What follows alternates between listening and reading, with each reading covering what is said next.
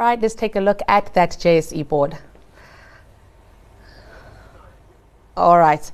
We'll move on from there. And now, a wrap of this week's markets with Thembile Bopela from FNB's Wealth and Investments. Thembile, good afternoon. Thank you so much for your time. Hi, it's great to be here. All right, Thembile, so let's just talk about today's market performance. Um, it has been uh, one of those weeks where there's been a lot of activity. We've had a lot of results and numbers coming out of companies. We've had the MPC, we've had CPI, we've had the US Fed. Very busy. Let's talk about how markets are digesting all of this action. Yeah, so it has been, you know, quite a busy week, as you mentioned. The market has seen some, you know, real swings off the back of that. And as you mentioned, the key highlights have been, at least on the data side, have been, you know, um, this week's inflation numbers, which came in slightly ahead of expectations.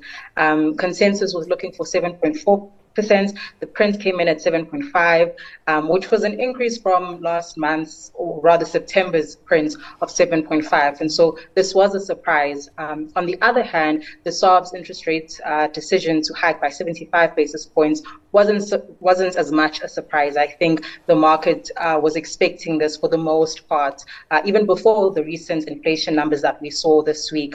Um, you know, the governor governor had actually flagged further interest rates interest rate hikes. So I think that was pretty much expected.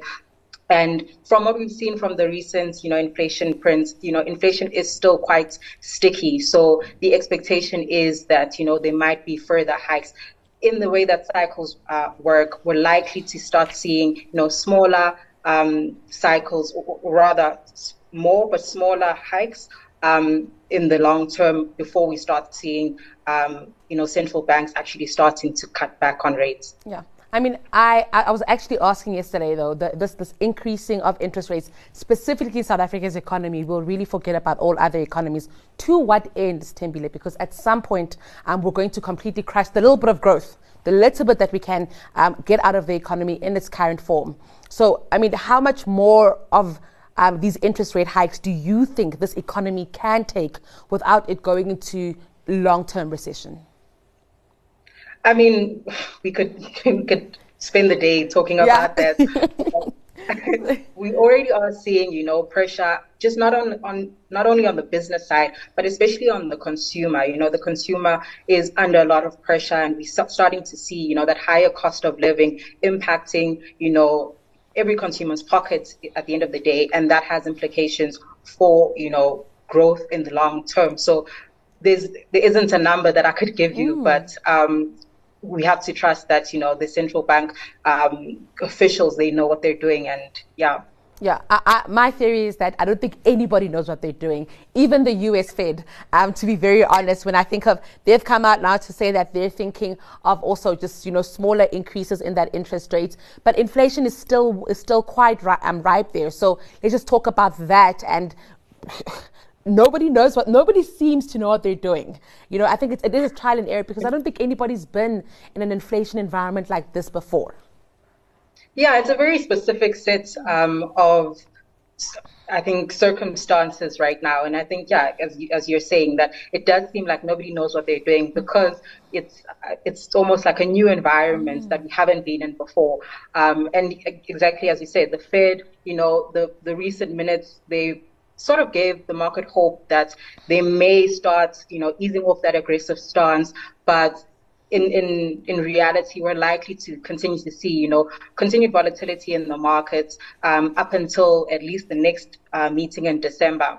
Yes. But I think in the markets in, in general, it's not all bad news, you know. Mm. Uh, just months to date, you know, the returns have been quite positive mm. for the JSE at least. Um, I think we're up just under 10% mm. uh, months to date. So, you know, this is quite positive compared to earlier months, you know, when we're seeing red across the board. Yeah, and, I, and that's very interesting. I want us to stay with the JSE and then also now look at these secondary listings that are coming out. So, Willie's also, I think Life Healthcare this week also announced secondary listings on HCX.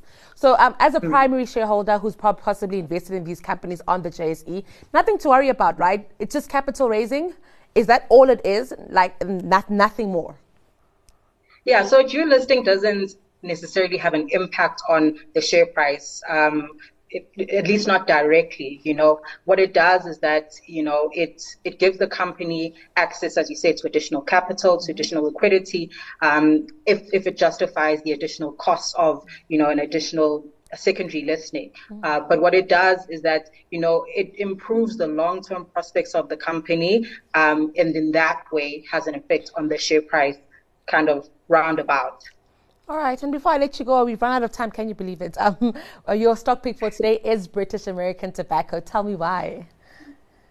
So British American Tobacco, I think we know, is one of the leaders in the tobacco space. You know, they've got very robust um, earnings growth history, and of course, you know, they weren't spared from the the pandemic, which saw you know supply chain disruptions um, and also sales volumes come under pressure.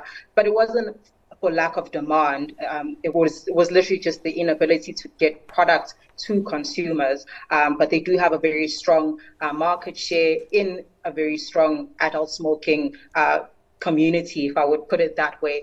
Um, so, but yeah, I like their strategy of you know pivoting from traditional uh, cigarettes or traditional tobacco and nicotine products towards um, co- kind of new category products that I think well, as uh, management has said, have um, lower health impacts, but also appeal to the younger generation who, in the longer term, are the ones who are going to be driving, you know, future growth.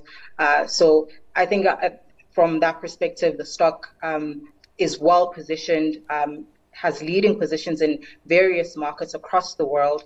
And, you know, their last set of results also were quite positive. Mm-hmm. Um, I think the main takeaway there was, you know, the strength in that new category sector, which now um, provides I, I, think more into revenue. Mm-hmm. Uh, I think it's about 15% into revenue. So that that pivot is, is already starting to bear fruit overall, it's quite a defensive uh, company, mm-hmm. and you know, even from a valuation perspective, it's looking quite good. All right. Well, thank you so much, Thembile, for that um, selling BTI to us this morning. Thank you. Uh, that was Thembile Bopela from FNB Wealth and Investments.